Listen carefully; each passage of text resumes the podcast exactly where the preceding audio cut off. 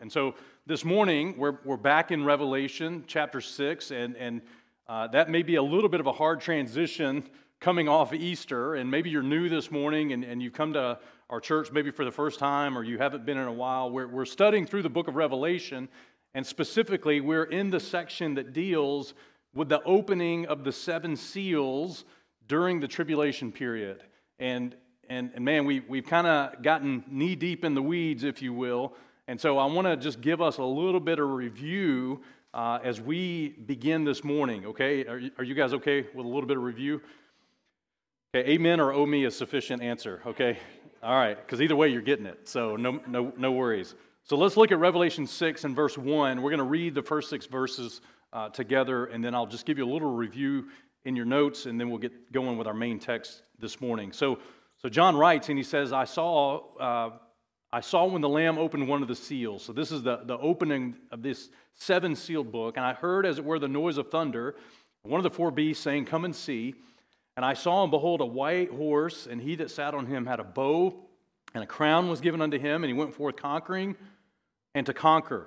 And when he opened the second seal, I heard this, the, the second beast say, Come and see. And there went out another horse that was red, and power was given him that sat thereupon to take peace from the earth, and that they should kill one another. And there was given unto him a great sword. And when he'd opened the third seal, I heard the third beast say, Come and see. And behold, and lo, a black horse, and he that sat on him had a pair of balances in his hand. And I heard a voice in the midst of the four beasts saying, A, measure of wheat for a penny, and three measures of barley for a penny, and see thou hurt not the oil and the wine. Okay, and so and so what we are seeing is what is unfolding on this earth during the opening of these seven seals. John is in the third heaven before the throne of God. We study that in Revelation chapter 5. And as these seals are being opened by the Lord Jesus Christ, specifically things are happening on the earth. God's judgment on the nations and on the nation of Israel are being unfolded and there's some crazy stuff that's happening. And, so let me just remind you that, that we saw this, this first seal was opened and announced, and it was announced by this first beast.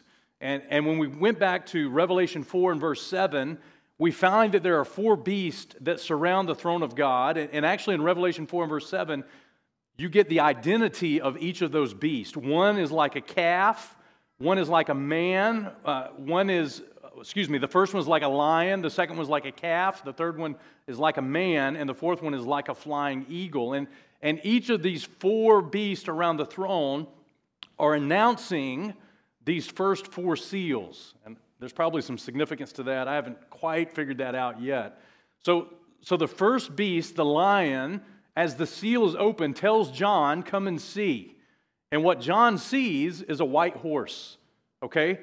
He sees a white horse, and many times in the, in the Bible, people automatically presume that that rider of the white horse is Jesus Christ, because Jesus Christ rides a white horse, according to Revelation chapter 19. But this rider of this horse is not Christ. He's actually a false Christ, or he is the anti Christ. And, and we know that because if we compare Revelation 6 to Revelation 19, nothing else matches up. Nothing matches up. As a matter of fact, this rider has a bow in his hand. Jesus Christ in Revelation 19 has a sword coming out of his mouth. This rider is followed by death and hell. In Revelation 19, Jesus Christ is followed by the armies of God. And, and, so, as you compare the two, there's no way in the world that this rider could be Jesus Christ. And, and the Bible says that his method of, of, of, of, of work is he's conquering. And, and so, listen, the Antichrist during the tribulation period is going to conquer this earth, but the way he's going to do it is through peace. As a matter of fact, we looked at a lot of passages in the book of Daniel, and, and it tells us that he's going to obtain the kingdom by flatteries, and he's going to obtain it peaceably.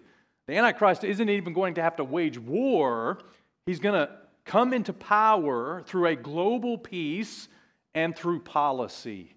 And that's very interesting. And so, and so again, you want to take note of that because, man, it isn't that kind of the, the message of our news every single day. We're, we're striving to somehow get peace in this world. And, and we're trying to do it through government policies and nations and kingdoms, and everybody's legislating and making deals behind the scenes and all these different things. Well, listen, on, at this point in history, there will be a world leader that rises up that brings in peace like no one else has before. And it will be worldwide, it will be global. He will conquer with a bow without arrows, and he will establish his false kingdom on this earth. And that, that's what John is seeing the initial conquering of the Antichrist. And then he, he gets an invitation from this second beast as the second seal is opened. And the beast says, Come and see. The calf says, Come and see. And now he sees a red horse. And the Bible says that power was given to him that sat thereupon to take peace from the earth, and that they should kill one another. And there was given unto him a great sword. And so and so, as this false peace is established, man, the very next seal, this false peace is now taken. It's the ultimate bait and switch, by the way. That's the way the devil works. He offers you something that's not real, and then you get what his real motive is. And so, this false peace that's been established will be taken from this, from this earth by this false Christ. And now, man, power is going to be given that, that man is going to be killing each other, and, and this, this beast, this rider, has a great sword. And, and listen, beginning now, there's going to be bloodshed on this earth like never before. As a matter of fact, during the tribulation period, mankind will kill one another like no other time in history. And, and I don't know if you've studied history, but man has gotten really good at killing each other.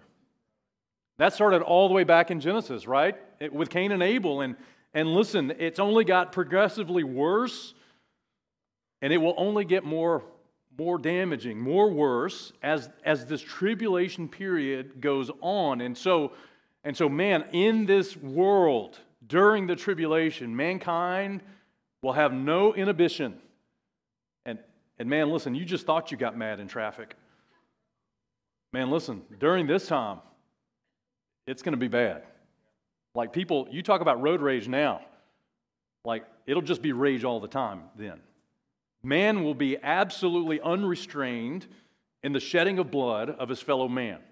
And then there's this third beast that gives John the invitation to come and see. And this third beast that has a face of a man tells John, Come and see. And what John sees now, following that second seal, is this third seal. It's a third horse, and this horse is a black horse. And man, listen, as this black horse conquers this earth, what begins to happen is that the food resources on this earth become, become inflated, they become in government control, there's a famine, and there's economic collapse. As a matter of fact, in this rider's hands of the black horse, the Bible says that there's a set, of balances. And, there's actually a weighing out or a measuring out of food during this time, and I, and I told you a couple of weeks ago, man, if, if you've studied history, in our country especially, we don't have much uh, famine historically in our country, but if you go back to the Great Depression in the early 20s and things like that, you, you have those historic pictures of people standing outside the soup kitchens, right? The soup lines, trying to get a cup of soup and a piece of bread. And, and man, the line would go around the block all the way or down the street all the way. And, and listen, nobody had food, no one had money, there was government policies that failed, and, and there was a political agenda that failed, and, and the economy crashed. And listen, the most important resource wasn't money, it wasn't gold or silver, it was food. And, and during this time, man, the Bible says that a measure of wheat is going to go for a penny. And, and you say, well, that doesn't sound like much. Well, when you study a penny in the Bible, God tells us that a penny is a Roman measure of money, and it's actually connected to Caesar, and it's the wage of a Roman soldier potentially for working one full day. In other words, you would work one full day just to get one measure of wheat for one meal. Work all day long for one meal. what about my family? Well, you're just going to have to do the math. You're going to to figure that out. Three measures of barley for a penny. And so, and so when this seal is opened and this rider takes control of the economy and the food resources, there's going to be a famine. And man, listen, there's going to be a false balance. In other words, man, food is going to be the most expensive thing. And, and so that leads us this morning to now Revelation chapter 6 and verse 7. And we'll pick up this morning in verse 7. And it says this When he had opened the fourth seal, I heard the voice of the fourth beast say, Come and see. So let me pray for us this morning and, and then we'll get into it. Father, we need you this morning. I pray, uh, God, as we study these things, man, these are, these are powerful truths that are going to happen because your word is true. And God, we need to be mindful. And Lord, as, as the church of Jesus Christ, God, as we, as we study these things, it ought to motivate us and break our heart for the lost. It ought to make us more missional. It ought to make us more holy as we see your day approaching. And so, Lord, give us those things. We ask it in faith and we ask it in Christ's name. Amen. So let's follow the same basic outline that we've been studying the last couple of weeks. Number one, we're going to start with the invitation of this fourth beast. And this fourth beast is as or like a flying eagle. As a matter of fact, again, if you go back to Revelation 4 and verse 7, that is the fourth beast that's mentioned. And what he tells John is, Come and see. And so John looks and behold, what he sees is a pale horse. Okay, and so this fourth horse is a pale horse. The, this is commonly the four horsemen, right, of, of the book of Revelation or the four horses of Revelation. And so this fourth one is a pale horse. Okay, now when you study this word pale in the Bible, it, there's only one other reference in the Bible. And I want to give it to you Isaiah 29, verse 22. This is the only other time that the word pale is used. And so let's look at this and see if we can understand what God's teaching us. Therefore, thus saith the Lord, who redeemed Abraham concerning the house of Jacob Jacob shall not be uh, now be ashamed, neither shall his face now wax pale. His face won't become pale. And, and, and, and so it's interesting, this word pale, this color pale, is connected to waxing. And, and you're already thinking, like, uh, waxing my car. What, you, what, you, what exactly does the word wax mean? In the King James Bible? Well, the, the word wax means to become something. We see that in Genesis 18 and verse 12, the first mention of the word wax or waxed. It says, Sarah laughed within herself, saying, After I am waxed old, shall I have pleasure, my Lord being all old also. In other words, what she's saying is, and remember, God gave a promise to Abraham, hey, you're going to have a son in your old age. And and Sarah's like, hey, when, I'm, when I become old, when I wax old, uh, shall I have pleasure? And we won't have that conversation of what that means this morning, but I think most of you know. It has something to do with conceiving a child. And, and so she's becoming old. She's, she's becoming old and she's questioning God's promise. And so, listen, this thing of, of paleness with this horse, a pale horse has become pale. Pale is something that you become. It, it, it's all of us right now because we've just come out of winter. You know what I'm talking about? And you go outside, man, and you put your shorts on and you blind your neighbor. You have waxed pale. Not Corey, but everybody else. Okay, so I just had to say that because he was acting up over there, so I had to draw attention to him. I mean, it's like that tan you had last summer has now waxed pale because you've been all, inside all winter. You have become Ghost white. You know what I'm talking about? Okay, nobody knows what I'm talking about. You know. You know, you know what I'm talking about.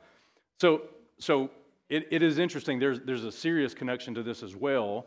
And, and again, I don't want to be weird or crash this morning, but, but let me make the serious application. Like, like when someone dies, when somebody takes their last breath as a human, the very first thing that happens in their body is that their body becomes pale.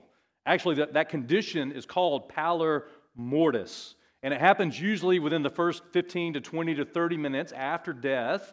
And what it is is a result of the lack of circulation in a human body. Because when there is no pumping mechanism, when the heart is not circulating our blood, well, then the blood just goes where gravity takes it. Pallor mortis, paleness. And, and, man, listen, again, I hope, never, I hope none of you have ever been in the situation where you've been with someone that's passed, but maybe you have. And by the way, that's a natural thing. But man, there's a paleness that comes over the body. And so this fourth horse, and again, that's going to be a key connection, this pale horse, because of what, what the rider of this horse is. It connects to what we're going to see in just a second. This pale horse makes a lot of sense when we see the rider of the pale horse, which is our second point. Let's look at the rider of this pale horse. And, and, and he says in verse 8, I looked, and behold, a pale horse, and his name that sat on him was death. And hell followed with him. And so that, that illustration of, of, again, something losing life, losing color, losing uh, the flourishing of, of, of circulation, man, that, that actually makes sense when you see who this rider of this horse is. It is death himself. And so in your notes, let's talk about the commuter on this pale horse. The commuter on this pale horse. His name that sat on him was death, and that's a capital D. And so, what we need to understand is that in this passage, death is actually personified.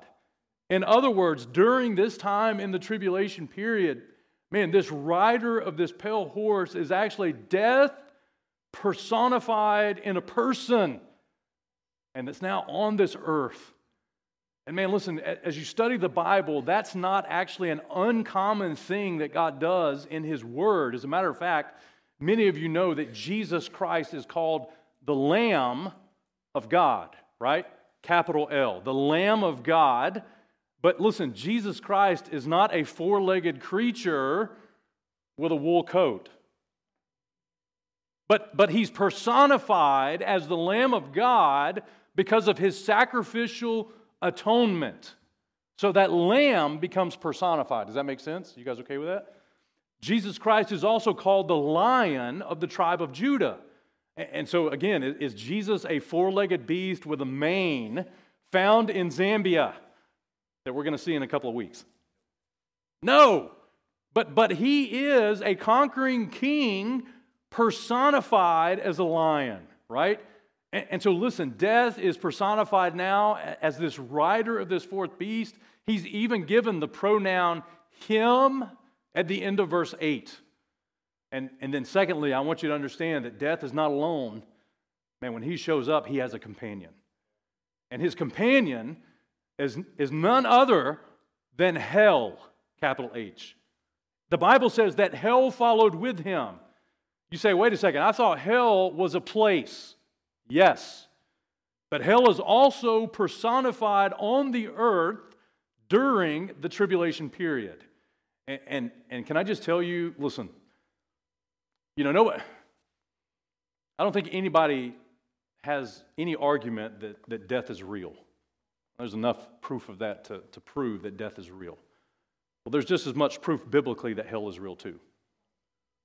And listen, there, there is this companion that, that, uh, that, that comes after death in other words, death is just not the end of all things. And listen, there are some people in this world that think, hey man, when I die, that's just it.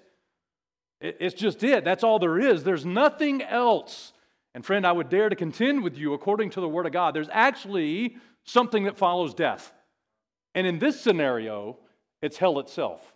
It's hell itself. And so, and so, and so death isn't just the end. Some people, man, some people just think, man, my escape out of this life is just death. And then that's it. So I'm going to live the way I want to live, and then I'll just die. Or some people, because of their struggle, because of their, their, their, their viewpoint, because of their internal things, emotions, and things like that, man, they struggle. They think death is the answer. Let me just get out of here. And man, listen, as, as much as that reasoning does make sense in some ways, the reality is that's not the end. And so, for every one of us, we have to understand that according to the Word of God, man, death is a doorway to something else. And, there are a couple of something else's we need to talk about. It's eternal life with Jesus Christ, it's actually a place called hell in the center of the earth. And so, let me show you the connection between death and hell. And again, man, as we talk about this this morning, I know we're just coming off of Easter, and you're like, bro, this is like some heavy, heavy stuff, man. Can we not talk about can we not talk about Easter again? Well, actually, this connects to what we talked about last week. Because Christ has had victory over both death, hell, and the grave. And so, and so listen, as, uncomfortable maybe it is as it is to talk about these things and open our discussion to these things, we have to look at what God's word says. And so, listen, based on the authority of God's word, death is the result of the wages of sin. Many of us know Romans 6 and verse 23. The Bible clearly says that the wages of sin is death. But the gift of God is eternal life through Jesus Christ our Lord. And listen, God's plan was never that man would die. If you go back to that garden, God's plan for him was to have eternal fellowship with him and to have eternal life with him. And God gave Adam and Eve a commandment be fruitful, multiply, replenish the earth, eat of every tree you want, except for the tree of knowledge of good and evil. If you eat of that tree, the day you eat of, you're gonna, you're gonna die. So death is a result of man's sin, but it wasn't God's plan. Man's sin caused it. Man's rebellion caused it. Man's rejection of God's word in the Garden of Eden. That's what, it, that's what caused it. And, and then Romans 5 and verse 12 says, Wherefore, as by one man sin entered into the world, and death by sin, so death passed upon all men, for all have sinned. And so we all are sinners according to the Word of God. We've broken God's Word, we've broken God's law, we have a sin nature, we prove it because we sin. So now death is part of that consequence. Hebrews 9 and verse 27 says, As it is appointed unto men once to die, but after this, the judgment. And so, listen, we have to understand that, man, death is, is nothing more than the wages of sin, but it is the wage of sin. And so, here's this key in your notes that you want to get down, man. Death destroys the body, it destroys the body. And we understand that in our culture. We understand that, that man, the life, our life leaves this body, our soul and spirit depart from this body. Man, this body absolutely dies. Hebrews chapter 2 and verse 14, God tells us that there is someone that has the power of death, and we see him in Revelation 6 and we see him in Hebrews 2. It says, For as much then as the children are partakers of flesh and blood, he also himself likewise took part of the same. He's talking about Christ, that through, through death he might destroy him that had the power of death. That is who? The devil. And, and man, when you study this thing out, man, the devil showed up in the garden. And because he got Adam and Eve to disobey God and rebel against God through their own free will choice, and the consequence of that was death. And, and, and listen, when you study death through the Bible, and again, I don't want to be morbid this morning, God talks about, man, there's sorrow in death. Man, there's trouble in death. There, there's, there's pains in hell, so to speak. There's snares associated with it. And so, listen, death is now unleashed on this earth in this tribulation period. And man, we're going to see the significance of how much impact he's going to have. But man, he is going to destroy human lives. And is if that wasn't bad enough, remember he has a companion. Hell follows. And so, and so go to your, your notes again and, and let's see this second key thing. Man, listen, death destroys the body, but hell consumes the soul. Hell will be what consumes the soul. And, and I don't know how it plays out in your mind, but as I see this, ho- this horse rider on this pale horse, man, riding, I see this in my mind. I see this companion following closely right behind him. That whoever death touches, man, hell itself is open and ready to receive those who have rejected Christ, those who have rejected the witness of the 144,000, those who have rejected God's presence and knowledge in their life, man, hell's waiting right there to consume them. Look at Matthew 10 and verse 28. The Bible says, And fear not them which kill the body and are not able to kill the soul, but rather fear him which is able to destroy both soul and body in hell. Luke chapter 12 and verses 4 to 5. I say unto you, my friends, be not afraid of them that kill the body. Hey, physical death is not the end. And after that, have no more they can do, but I will forewarn you whom you shall fear. Fear, fear him which after he hath killed hath power to cast into hell. I say unto you, fear him. And so, listen, man, this thing of hell is real. It's as real as death is. Because God's word is authoritative in both, we can know what God's talking about. Hell is also connected with sorrow. 2 Samuel 22 and verse 6, David was, was writing a song and, and talking about the sorrows of hell compassing him and death preventing him. Man, here, here's probably one of the most disturbing verses in the Bible, and don't put it on the screen yet, but, but Isaiah 5 and verse 14. When we get to Isaiah 5, God is proclaiming judgment against the nation of Israel. And he's talking about the things that are going to happen to, to Israel and, and the prideful men of Israel and the nations that are prideful and resist God and res- resist the word of God. And man, can I just tell you, this, this is most one of the most disturbing verses biblically. Look at Isaiah 5 and verse 14. The Bible says, Therefore, hell hath enlarged herself and opened her mouth without measure. In their glory and their multitude and their pomp, and he that rejoices shall descend into it. And can you understand from that passage that hell, hell never gets full? In other words, hell never says, we don't have room for anyone else. Man, there's no more room. No one else can come here. As a matter of fact, it says quite the opposite that hell is able to enlarge herself and open her mouth without measure. Proverbs 27 and verse 20 says, Hell and destruction are never full. So the eyes of man are never satisfied. And you know that's true because of your YouTube search history. Just like you got room for one more click, hell has one room for one more person. There's always room. And then what we see in this passage and what we're about to see in the passage and what the significance of this fourth rider in this passage, the significance of it is, is unlike anything this world has ever seen. That death and destruction and then the people that will go straight to hell will be like nothing ever imagined. And yet, hell will not say, That's enough. We're full. No more room. Matter of fact, it will be the exact opposite. Now, ugh, and that's sobering. Well, here's what you also need to know about death and hell. Listen, death and hell aren't the end either. In our mind, as we, we think that sometimes death is the end and, and that's the finality of our life, well, that's not true. And then if we die, and man, listen, God forbid that, that someone wakes up in hell because of their rejection of Christ and in the tribulation, the rejection of God's word, of what's required during that time, that's bad. But even that's not the end. Because both death, death and hell are waiting for a final judgment. Look at Revelation 20, verse 13. There's a final judgment that comes even after death and hell. Look at Revelation 20, verse 13. It says, The sea gave up the dead which were in it, death and hell delivered up the dead which were in them.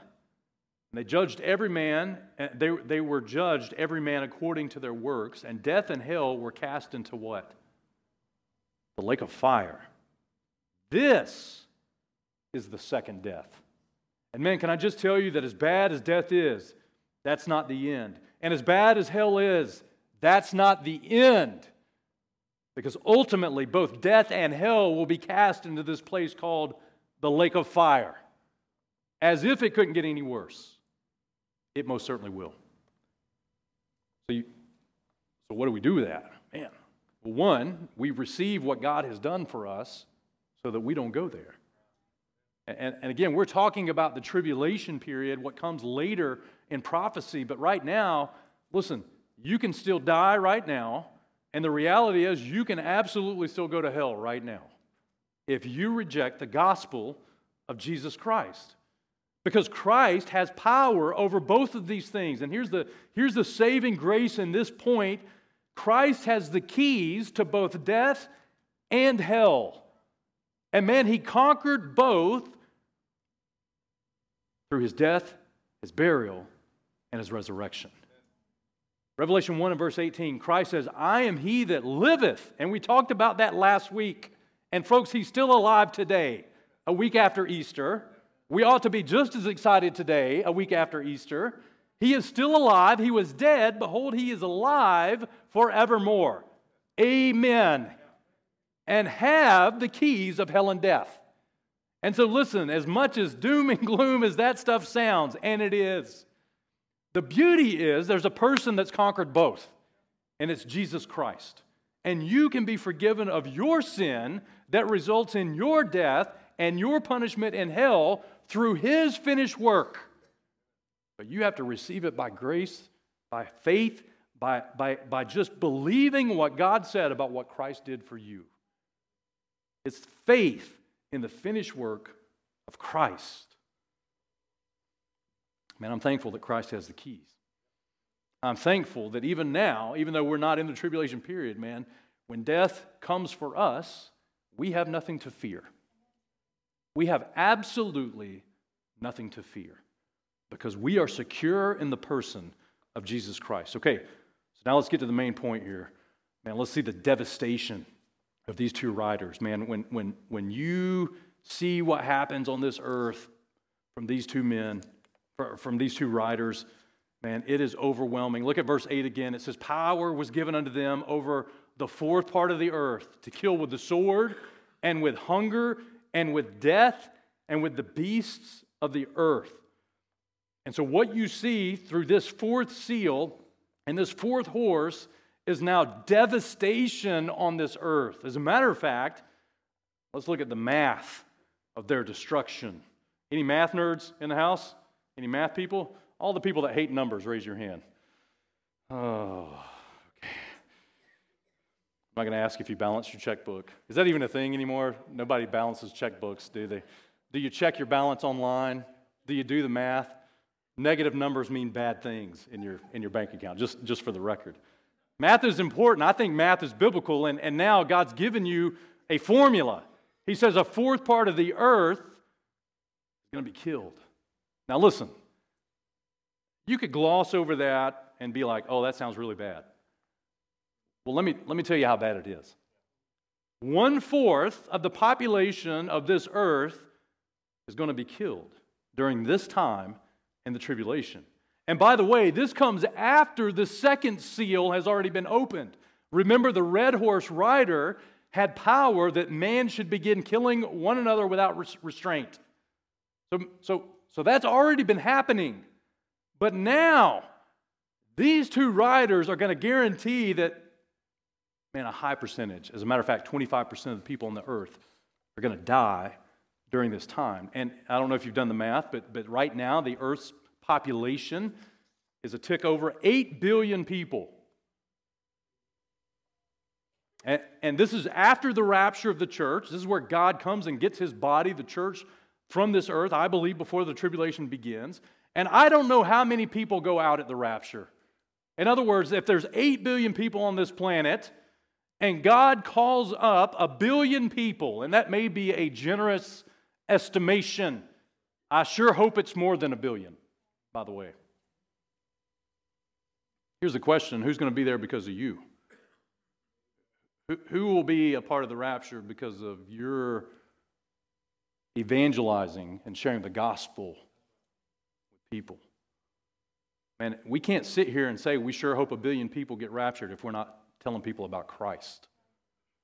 Okay, and so let's just say, for numbers' sake, that a billion people get taken at the rapture, prayerfully more. But that leaves 7 billion people on the earth that are going to enter into the Great Tribulation and are going to be uh, exposed to these seals that are being opened. Men are now killing each other like never before, and now there's worldwide famine and economic collapse. That's the first three seals. And now, man, a fourth of that population is to die. That's 1.75 billion people.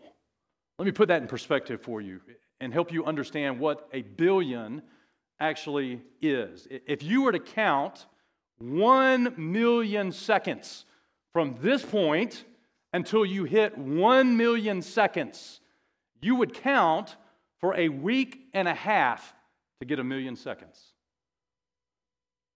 If you were to count 1 billion seconds, it would take you nearly 32 years to count a billion seconds. That's 1.75 billion people. They're going to die. And God, God's about to tell us how they're going to die. And you say, man, that sounds horrible. You have no idea. You have absolutely no idea. Listen, If you think COVID was bad and COVID was bad, there's not a drop in the bucket, man.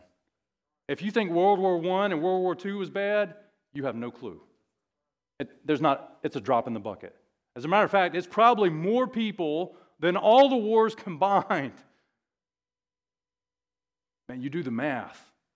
It'll remove you to know that there are people that live across the street from you, that you work with, that are part of your family, that quite literally could be part of that group of people. Do the math.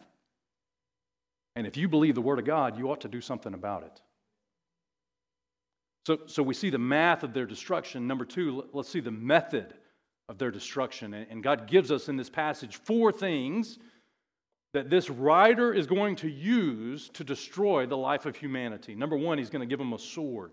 We already saw that in the second horseman. That red horse, the rider was given a great sword, and now it's amplified even more.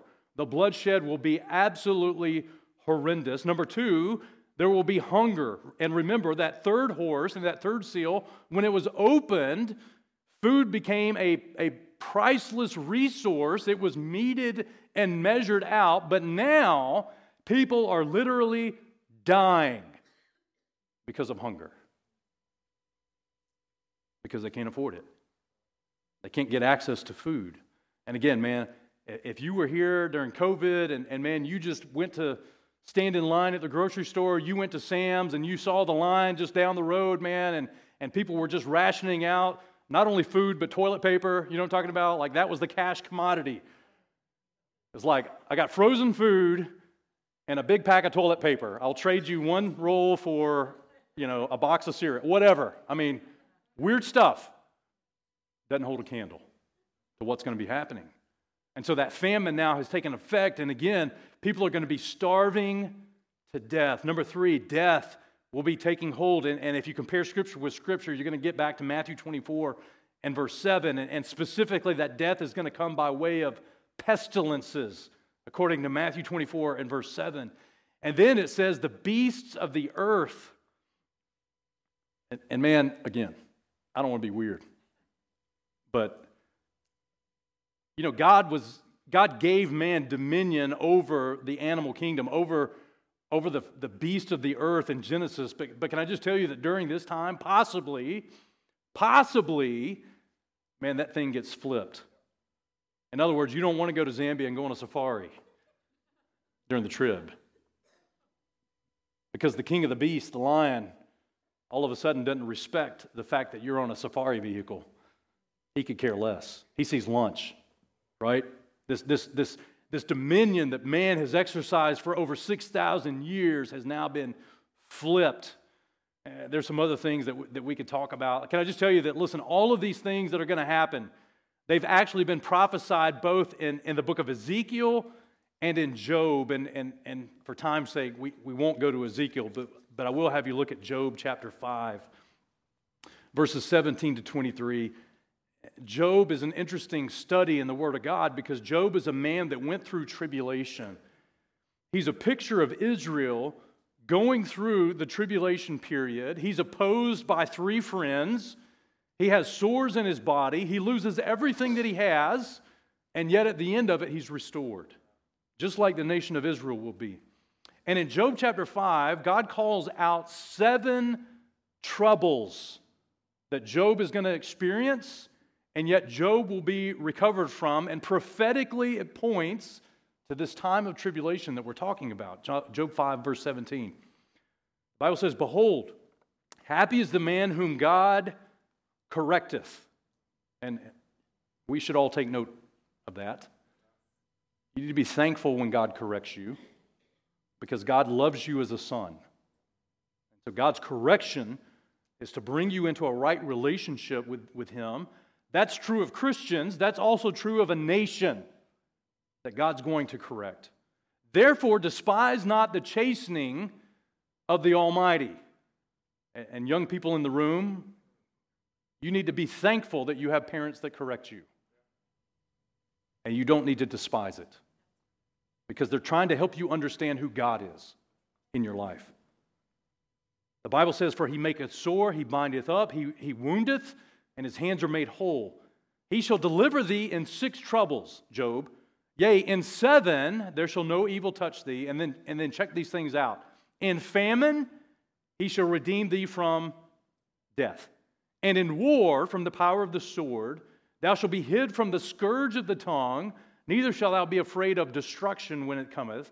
At destruction and famine thou shalt laugh, neither shalt thou be afraid of the beasts of the earth. We, we talked about that just a second ago. For thou shalt be in league with the stones of the field, and the beasts of the field shall be at peace with thee. And so, what God is giving Job is, is the same thing God's showing us in Revelation chapter 6. As a matter of fact, we see four or five of those seven, those seven woes unfolded in Revelation chapter 6. And you say, okay, I got my blanks full, now what? Okay. Well, here's what. Here's what we here's the takeaway. Because again, man, we're, we're dealing with heavy prophetic stuff. We're dealing with tribulation stuff. And, and again, I don't believe the church is going to be there. Why should we even care? One, because God wrote it. That's why we should care. Two, because we know people that are going to go through it. And so, if you really believe the Bible, well, you ought to believe it enough to obey it and share the gospel with people. Because, man, Christ still has the keys of death and hell. And, and, there's people that will enter into this time period after the rapture of the church, man. People that you know and that I know. And listen, you can't save anyone, and I can't either, but we can make the gospel accessible to them. What we learn from the tribulation period, I think, is this. I think what we learned during that tribulation period is that man's futile attempts at peace without the Prince of Peace is just going to fail. And for the lost world, for our governments, for all the different things, listen, can I just tell you that any attempt at worldwide peace, and by the way, any attempt at personal peace without Jesus Christ, the Prince of Peace, it's going to fail. It's going to fail. Can I just tell you that man's futile attempt to stop world hunger without the bread of life, Jesus Christ, is going to fail. I don't care how many programs, how much money, how, many different uh, uh, you know, think tank ideas that we can do, how many wells we punch, how much training we, we do in agriculture. Listen, all those things are fine. But without the bread of life, Jesus Christ, you're not going to stop hunger in this world. And can I just tell you that man's futile attempt to escape death without the person of life, Jesus Christ, that's going to fail too. As a matter of fact, I was reading this week, and, and, and man, you know, we're, we're still trying to find that magical elixir of life that lets us live forever. And I even read an article that said, as crazy as this sounds, that you're going to be able to view your own funeral through another body. Like somehow they're going to transfer your consciousness and your mind into another body, and so you can attend your own funeral and keep living. That's kind of weird, isn't it? Can I just tell you, it ain't going to work? It ain't going to work. You're going to try to escape death without the person of life himself, Jesus Christ. John 1 and verse 4 says, In him was life, and the life was the light of men. And, and let me just make one more point, we're done. Listen. Man's attempt at escaping hell without salvation will fail. It'll fail. It doesn't matter how rich you are, it doesn't matter how religious you are, without the person of Jesus Christ. It doesn't matter how many good works you've done, what denomination you claim, without Christ, an attempt to escape hell, without salvation in Christ, it'll fail. It'll fail. So, what's the takeaway? We need Jesus. That's the takeaway. We need Jesus. And listen, if we're not saved today, if we're watching online and we're not saved today, then we need to come to the place where we humble ourselves because of our sin and we receive the gospel of Jesus Christ by faith. The gospel is that Christ died for our sins, according to Scripture, that he was buried, and he was buried in a tomb that wasn't his. That tomb is actually your tomb and my tomb because it's what we, we deserve.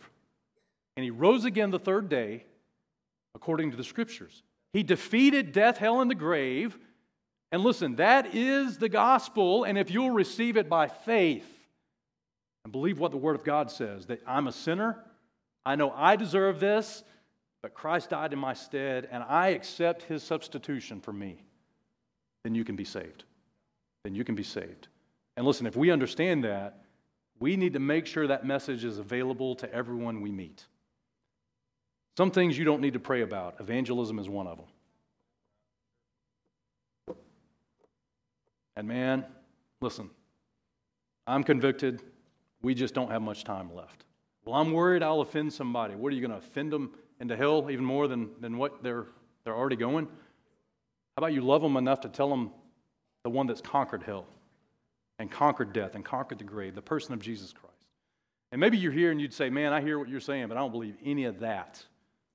Well, let me share with you Proverbs 14 and verse 9. The Bible says, Fools mock at sin, but among the righteous there's favor.